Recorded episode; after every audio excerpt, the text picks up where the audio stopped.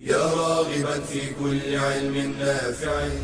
ينمو العلم ويتقدم بتقنياته ومجالاته ومعه نطور أدواتنا في تقديم العلم الشرعي.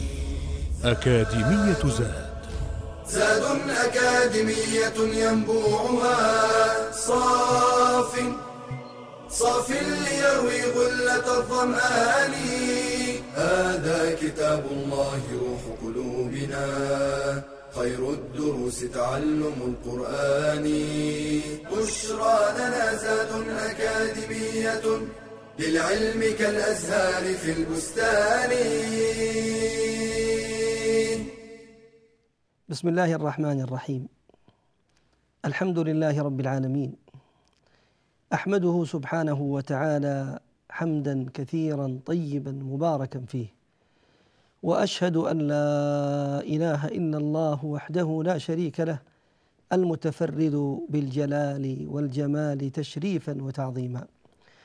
وأشهد أن سيدنا وحبيبنا محمد عبد الله ورسوله أرسله الله رحمة للعالمين وقدوة للسالكين.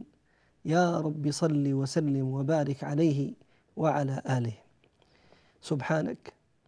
سبحانك لا علم لنا إلا ما علمتنا إنك أنت العليم الحكيم.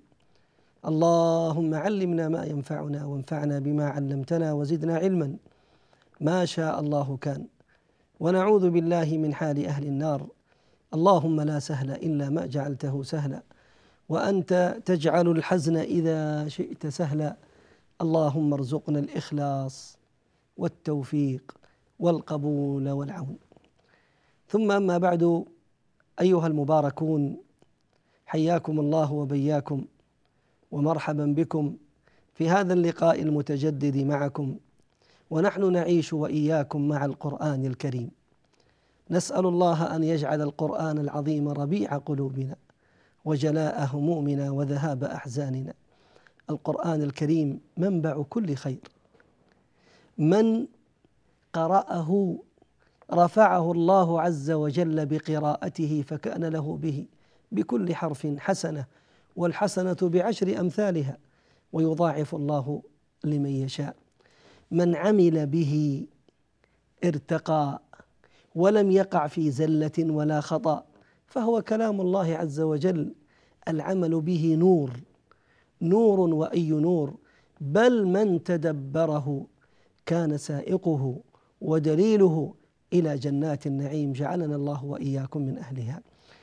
نعيش وإياكم أيها المباركون في هذه الحلقة مع بداية سورة جديدة من سور الجزء الثلاثين من كتاب الله تبارك وتعالى.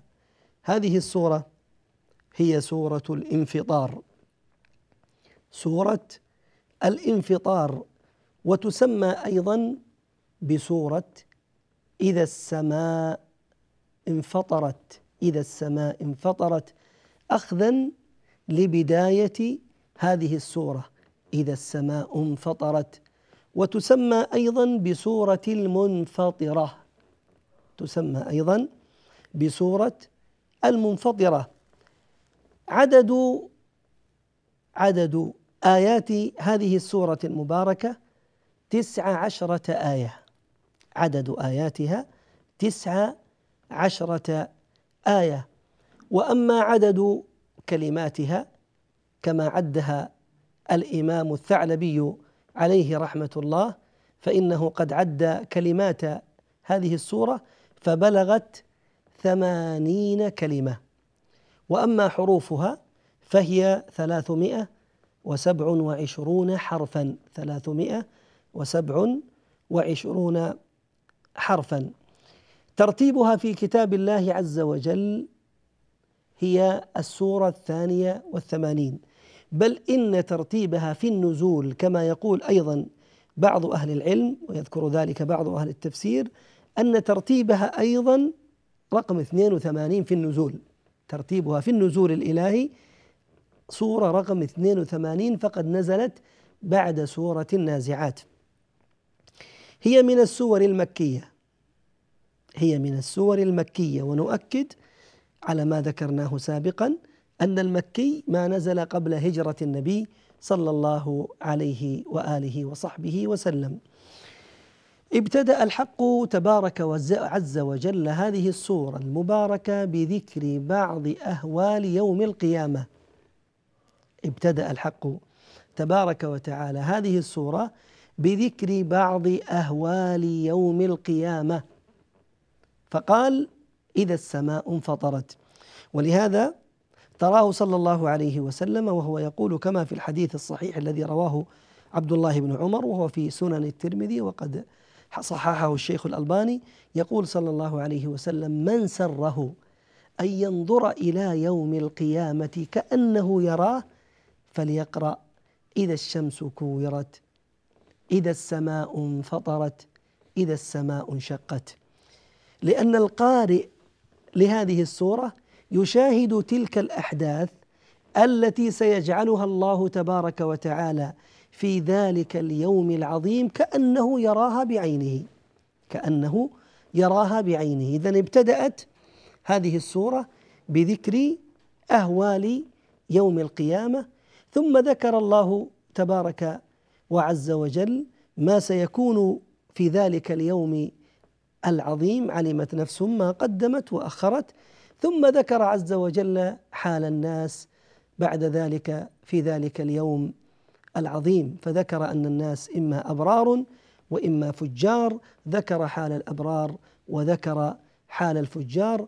اذا خصائص السور المكية واضحة للعيان في تأسيس عقيدة الإيمان باليوم الآخر.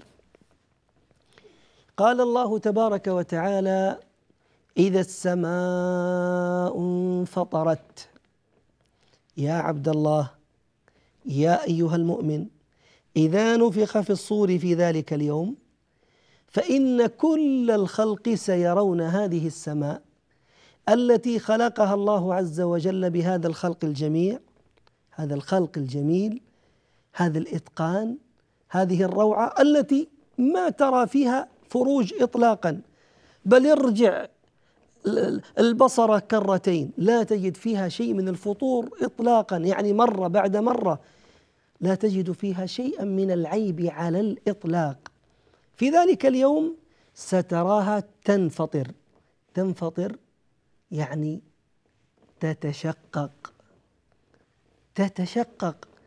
وذكر الله عز وجل ذلك صراحة في آية أخرى فقال عز وجل إذا السماء انشقت وقال تبارك وتعالى ويوم تشقق السماء بالغمام ويوم تشقق السماء بالغمام ونزل الملائكة تنزيلا الملك يومئذ الحق للرحمن وكان يوما على الكافرين عسيرا إذا هذه الروعة هذه العظمة التي نشاهدها الآن هذا الإتقان في هذا الخلق الذي نراه في ذلك اليوم سيتشقق. ولك أن تتخيل عبد الله وأن تعيش بذهنك في عظم ذلك الصوت الذي سيحدث عند تشققها. أخي المبارك كم هو عظم أو سمك القشرة الأرضية؟ أسأل الله أن يعيذنا وإياكم من كل سوء. إذا حصل زلزال ونتج عنه تصدع في قشرة الأرض. ما الذي يحدث؟ ينتج عن ذلك أصوات مهولة جدا. أصوات مهولة جدا تصم آذان الناس. فما بالك بصوت تشقق السماء التي أخبر عليه الصلاة والسلام أن سمكها مسيرة خمسمائة سنة. مسيرة خمسمائة سنة فتتشقق. وترى ذلك عبد الله وتسمع ذلك الصوت المخيف العظيم الذي سيجعله الله تبارك وتعالى تبعا لتشققها أسأل الله أن يسلمنا وإياكم فاللهم يا منجي نجينا إنك على كل شيء قدير ونخرج إلى الفاصل إن شاء الله. بشرى لنا زاد أكاديمية للعلم كالأزهار في البستان.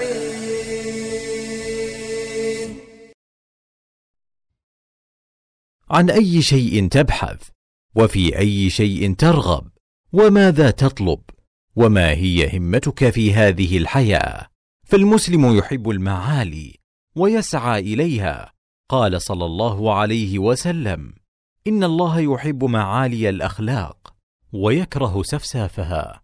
واعلم أن طلب العلم لا ينتهي بل هو مستمر إلى آخر العمر. قيل للإمام أحمد وهو يحمل محبره إلى متى؟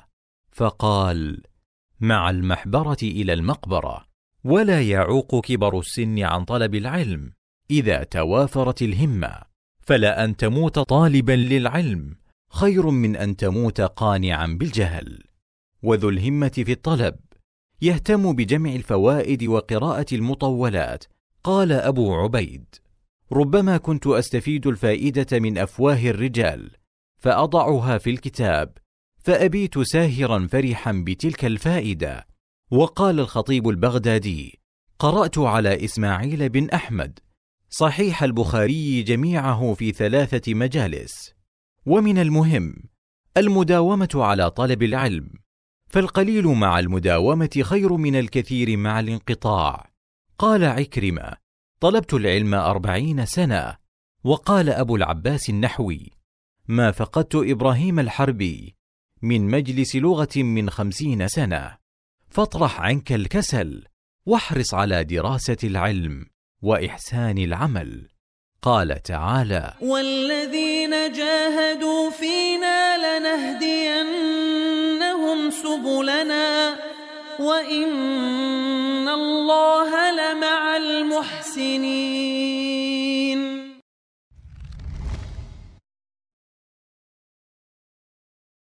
بشرى لنا زاد أكاديمية للعلم كالأزهار في البستان. حياكم الله أيها الأحبة أهلا وسهلا ومرحبا بكم. كنا قبل الفاصل نتحدث عن الآية الأولى من سورة الانفطار. التي بدأنا الحديث عنها وهو قول الله تبارك وتعالى إذا السماء انفطرت ثم قال عز وجل وما زال الكلام عن الخراب العلوي لهذا الملكوت فلاحظ بدأ الله عز وجل بذكر الخراب العلوي الذي سيحدث للسماء وفيها ثم سينتقل بعد ذلك للحديث عن الخراب السفلي. الذي سيحدث لهذه الأرض. فقال عز وجل وإذا الكواكب انتثرت. هذه الكواكب التي جعلها الله عز وجل خلقا في هذا الملكوت التي جعل الله عز وجل لكل كوكب منها طريقا مسيرا يسير فيه يسبح فيه. لا يمكن أن يصطدم بكوكب آخر. مسار ثابت. ربما ترى بعضها أحيانا بالعين المجردة وربما لا ترى بعضها إلا بتلك المجاهر العظيمة الكبيرة. وقد صورت هذه الكواكب ولم يصور الكثير منها. في ذلك اليوم ترى هذه الكواكب العظيمة تتناثر فتتساقط. اللهم يا مسلم سلم.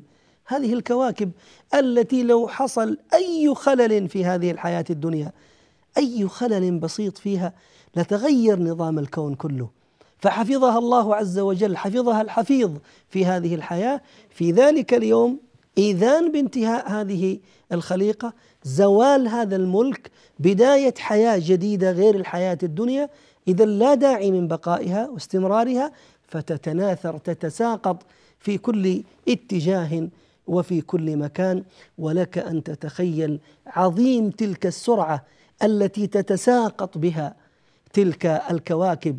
لك أن تتخيل عظيم تلك النيران التي ستشتعل منها في كل مكان. لك أن تتخيل عظيم تلك الأصوات التي سينتجها أو تنتج عن شيء من التصادم لهذه الكواكب. فنسأل الله السلامة والحفظ والمعونة وأن ينجينا وإياكم في ذلك اليوم العظيم. وإذا الكواكب انتثرت ثم أخذ الحق عز وجل يتحدث عن الخراب السفلي الذي سيكون على هذه الأرض أيضا في يوم القيامة. فقال تعالى وإذا البحار فجرت. البحار التي نراها السبعه ولا غيرها هذه البحار العظيمة الموجودة التي تمثل 75% من هذه الكرة الأرضية و25 يابسة. هذه البحار ستتفجر يعني يدخل بعضها على بعض. هذه الحواجز الموجودة بين البحر مثلا بحر العرب والبحر الأحمر بين الخليج وبين بحر العرب بين بحر كذا وبين بحر كذا. كل هذه الحواجز تزول فينفجر بعضها على بعض يدخل بعضها على بعض.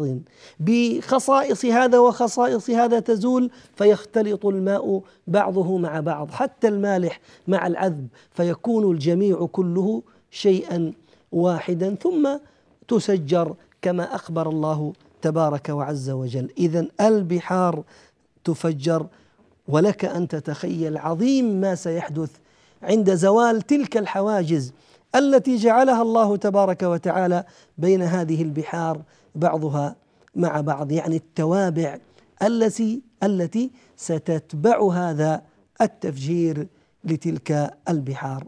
ثم قال عز وجل وتبارك وتقدس وإذا القبور بعثرت. القبور جمع قبر. التي قبر فيها الناس ووضع فيها الناس تكريمة من الله عز وجل لهذا المخلوق الذي مات على سطح الأرض على وجه الأرض تحفر له هذه الحفرة يقبر فيها يدفن فيها فلا يشم الناس نتنه ولا يرون ما يعتري بدنه من أكل الدود له وفناؤه يستره الله عز وجل. سبحان الستير الذي يسترنا فوق الأرض ونسأل الله أن يسترنا تحت الأرض وأن يسترنا يوم العرض. فمن كرم الكريم أنه جعل التراب يواري ابن آدم في هذه الحياة. فيكون فيه فلا تمر عليه أشهر بسيطة إلا ويكون اثرا بعد عين. لا شيء تأكله الأرض ويأكله الدود وينتهي. إلا من شاء الله تبارك وتعالى له فضلا من عنده. وإكراما له من أنبياء أو شهداء أو من شاء الله وحرم على الأرض أن تأكل أجسامهم. إذا كان يوم القيامة تبعثر هذه القبور فيخرج باطنها إلى أعلاها. وهذا المراد به إخراج ما فيها، تبعثر أي تخرج ما فيها من أموات كانوا مخزونين في داخلها موجودين في باطنها فتبعثرهم تخرجهم فيكون الباطن فيها إلى أعلى. وسبحان الله لك أن تتخيل أيضا ذلك المنظر المخيف المهيب الذي تراه بعينك في ذلك اليوم والقبر ينشق عن صاحبه فيخرج منه ليقف بين يدي الله تبارك وتعالى. حافيا عاريا لا يبتغي شيئا ولا يألو على شيء ولا يفكر في شيء الكل إلى الله عز وجل سراعا كل واحد يفكر في حاله ويفكر في نفسه. ذلك هو اليوم العظيم. اذا القبور تبعثر كما قال الله عز وجل هناك. يا عبد الله يا عبد الله يا أمة الله هناك في ذلك اليوم. يقول الله علمت نفس ما قدمت وأخرت. اللهم إنا نسألك الستر يا ستير. علمت نفس ولاحظ نفس هنا نكرة نكرة في سياق النفي. يعني تعم كل الأنفس كل نفس في ذلك اليوم. ستعلم ما قدمت وما أخرت. إما علم تفصيلي وإما علم كلي. علم كلي لأنها أول ما تخرج إن كان من أهل السعادة. كان من أهل السعادة فسيرى آثار السعادة. سيرى آثار السعادة ويحشر حشر السعداء فيستبشر بذلك. وإما إن كان عياذا بالله من أهل الشقاوة فسيرى آثار الشقاوة كذلك. هذا يعني العلم الكلي. وسيعلم ذلك أيضا علما تفصيليا دقيقا. متى؟ إذا فتحت تلك الصحائف. التي ما يضيع منها شيء ما فرط الله عز وجل فيها من شيء. الملائكة تكتب يا ابن آدم كل صغيرة وكل كبيرة أين تذهب أنت؟ والله ما يلفظ من قول إلا لديه رقيب عتيد. كل شيء مسطر مسجل تنشر لك السجلات بين يدي الله عز وجل. أين تذهب؟ ماذا ستقول؟ فتعلم كل نفس ما قدمت وما أخرت. الأمر المتقدم من حياته والأمر المتأخر في آخر حياته. كل ذلك تعلمه كما قلنا إما كليا وإما تفصيلا.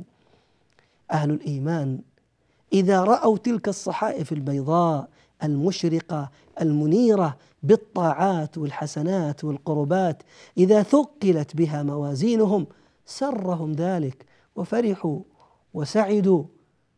وأما الصنف الآخر نعوذ بالله إذا فتحت لهم صحائفهم فرأوا ما فيها من ظلمات على على على إثر تلك السيئات التي كانت تعمل في هذه الدنيا ظلمات بعضها فوق بعض عياذا بالله فتراه في حال من الذل والخزي. والمرحوم من رحمه الله؟ المرحوم من رحمه الله؟ والموفق من لطف الله به وحلم عليه؟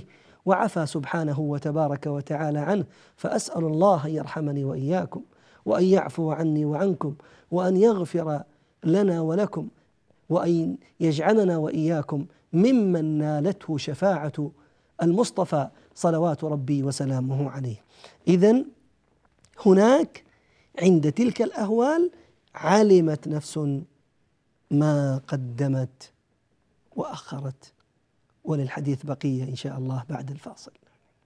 بشرى لنا زاد أكاديمية للعلم كالأزهار في البستان.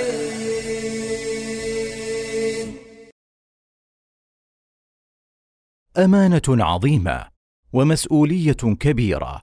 إنها تربية الأهل والأولاد. قال تعالى يا أيها الذين آمنوا قوا أنفسكم وأهليكم نارا. قال علي بن أبي طالب أدبوهم وعلموهم. فنعلمهم العقيدة الصحيحة. قال تعالى وإذ قال لقمان لابنه وهو يعظه يا بني لا تشرك بالله إن الشرك لظلم عظيم. وقال صلى الله عليه وسلم لابن عباس يا غلام إني أعلمك كلمات احفظ الله يحفظك. ونعلمهم حب النبي صلى الله عليه وسلم وحب أصحابه. فقد كان السلف يعلمون أولادهم حب أبي بكر وعمر كما يعلمون السورة من القرآن. ونعلمهم الصلاة. قال صلى الله عليه وسلم مروا أولادكم بالصلاة وهم أبناء سبع سنين واضربوهم عليها وهم أبناء عشر ونعلمهم مكارم الأخلاق ومحاسن الآداب. قال صلى الله عليه وسلم لعمر بن أبي سلمة يا غلام سم الله وكل بيمينك وكل مما يليك. ونعلمهم شيئا من القرآن بأنفسنا أو نلحقهم بحلقات التحفيظ. ونعلمهم الحلال والحرام بالتدريج. ونعلمهم لغة القرآن قبل أن نعلمهم اللغات الأخرى. قال نافع كان ابن عمر يضرب ولده على اللحن. فاحرص على تعليم أهلك. واعلم أن غذاء الروح أهم من غذاء البدن. قال صلى الله عليه وسلم والرجل راع على أهل بيته وهو مسؤول عنهم. بشرى لنا زاد أكاديمية للعلم كالأزهار في البستان. حياكم الله أيها الأحبة عدنا إليكم بعد هذا الفاصل. الذي لا زال حديثنا فيه عن مقدمة سورة الانفطار. وكنا قبل الفاصل نتحدث معكم عن ذلك اليوم العظيم الذي يذكرنا الله عز وجل فيه أن ابن آدم فيه سيعلم كل صغيرة وكبيرة كانت أو كان قد عملها في هذه الحياة. فقال عز وجل علمت نفس ما قدمت وأخرت. ثم قال تبارك وتعالى في آية هي من أجمل الآيات قال يا أيها الإنسان ما غرك بربك الكريم؟ سؤال يوجه إلى كل واحد منا ما الذي غرك؟ ما الذي خدعك؟ بربك الكريم فجعلك تعصاه عيانا بيانا جهارا نهارا. ما هو الأمر الذي غرك وخدعك؟ وجعلك تعصيه مع عظيم قدره وجلالة مكانته. سبحانه وتبارك وتقدس. جاء في بعض الآثار أنه عليه الصلاة والسلام تلا هذه الآية يا أيها الإنسان ما غرك بربك الكريم؟ قال جهله. أي الذي غر ابن آدم هو جهله بربه تبارك وتعالى وصدق الله إذ قال وما قدر الله حق قدره. وقال سبحانه وتعالى ما لكم لا ترجون لله وقارا. يا أيها الإنسان ما غرك بربك ما الذي جرأك على أن تفعل هذه المعاصي فتجترئ على ربك الذي حرم عليك فعل كذا ففعلته؟ ما هو الأمر الذي غرك وأوصلك لهذه الحال؟ ما من إنسان إلا وسيقف كما في بعض الآثار بين يدي الله. فيسأله الله تبارك وتعالى ما غرك بربك الكريم؟ ما الذي قادك فخدعك إلى فعل هذه المعاصي والسيئات؟ جاء عن بعض السلف أنه قال لو سئلت هذا السؤال بين يدي ربي لقلت غرني حلمه. وقال بعضهم غرني ستره الذي أرخاه علي في هذه الحياة فالذي ستر عبده في الدنيا فلم يفضحه بين العباد. أسأل الله أن يسترنا وإياكم. سيستره بين يديه في ذلك اليوم العظيم. وقد ثبت هذا أن الله عز وجل يأتي ببعض عباده في يوم القيامة يدنيه يدنيه منه ويرخي عليه ستره ويذكره بذنوبه بالصغائر. والعبد من الكبائر مشفق عبدي فعلت ذنب كذا وفعلت ذنب كذا والعبد يقول نعم يا ربي نعم يا ربي. ثم يقول الله عز وجل له عبدي هذه ذنوبك قد سترتها عليك في الدنيا وها أنا ذا أسترها عليك اليوم. ادخل الجنة. فيقول هذا الرجل المبارك لو سألني ربي لقلت سترك الذي أرخيته علي في الدنيا. وقال بعض أهل العلم يقول لو سألني ربي ما غرك بربك الكريم لقلت لقلت إمهالك لي في هذه الحياة فلم تعاجلني بالعقوبة. وكل ذلك مما يتعذر به العبد ومما يصلح أن يكون حججا له فإنه يتعامل مع عظيم حليم كريم لطيف. أسأل الله أن يعفو عني وعنكم. يا أيها الإنسان ما غرك بربك الكريم؟ الكريم يقول بعض السلف الله عز وجل جعل السؤال وأعطى العبد العذر. فقال ما غرك ما غرك بربك الكريم؟ ثم أعطاه العذر الذي يقوله لربه في ذلك اليوم فيقول كرمك يا رب. الله. أي كرمك هو الذي غرني فجعلني أعصيك. فلولا كرمك فقد أعطيتني المال أعطيتني الصحة وأعطيتني هذه الجوارح التي عصيتك بها وأعطيتني هذا الوقت وجعلت لي فيه فسحة أعطيتني هذا الأمن أعطيتني هذا الستر الذي استترت به فعملت هذه المعصية وهذا الذنب. اذا كرمك يا الله هو الذي غرني بك فعصيتك. فكأن الله تبارك وتعالى يعطي العبد يسأله السؤال ويعطيه العذر الذي يعتذر به بين يديه إذا سأله ما غرك بربك الكريم؟ فيقول كرمك يا رب. ونحن نقول أيضا والله ما غرنا إلا كرم ربنا وحلمه تبارك وتعالى علينا وستره الذي سترنا به في الدنيا فنسأله أن يحلم علينا في الآخرة وأن يرحمنا. ونسأله تبارك وتعالى كما سترنا في هذه الحياة أن يسترنا في يوم العرض الأكبر.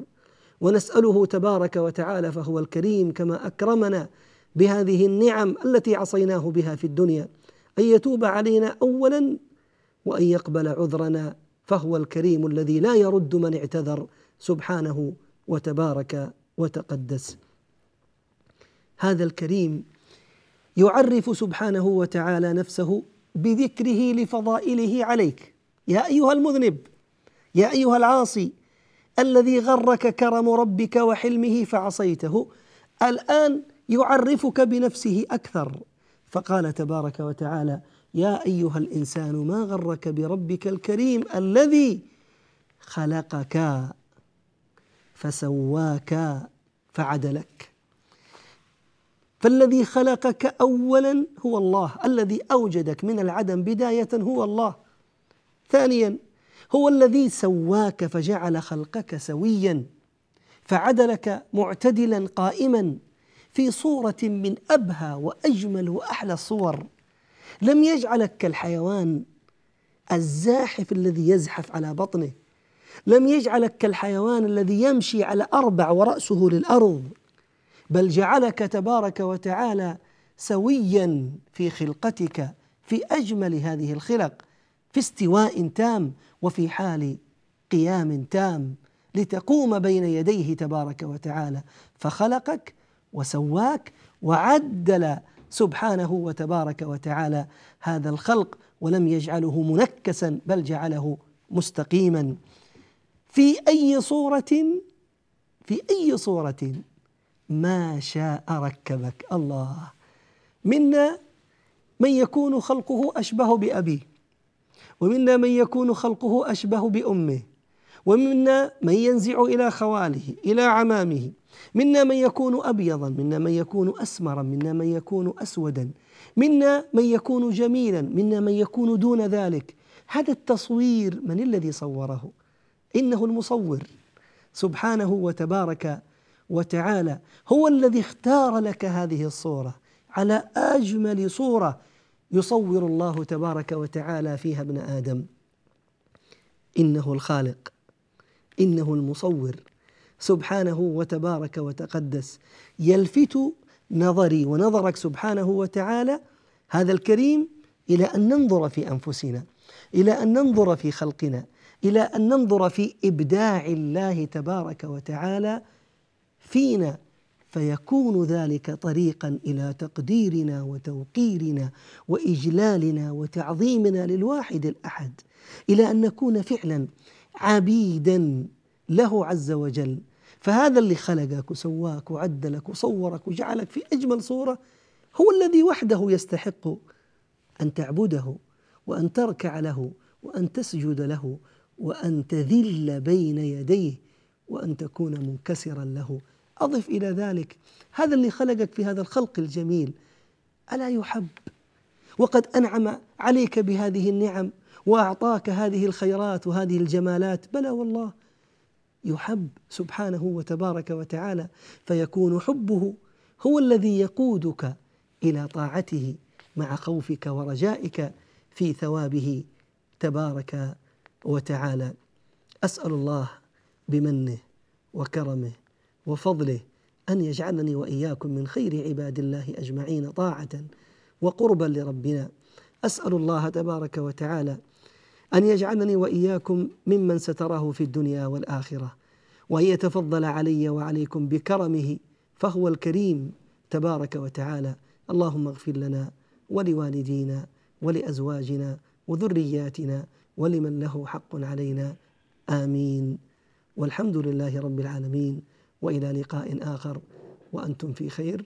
والسلام عليكم ورحمة الله وبركاته.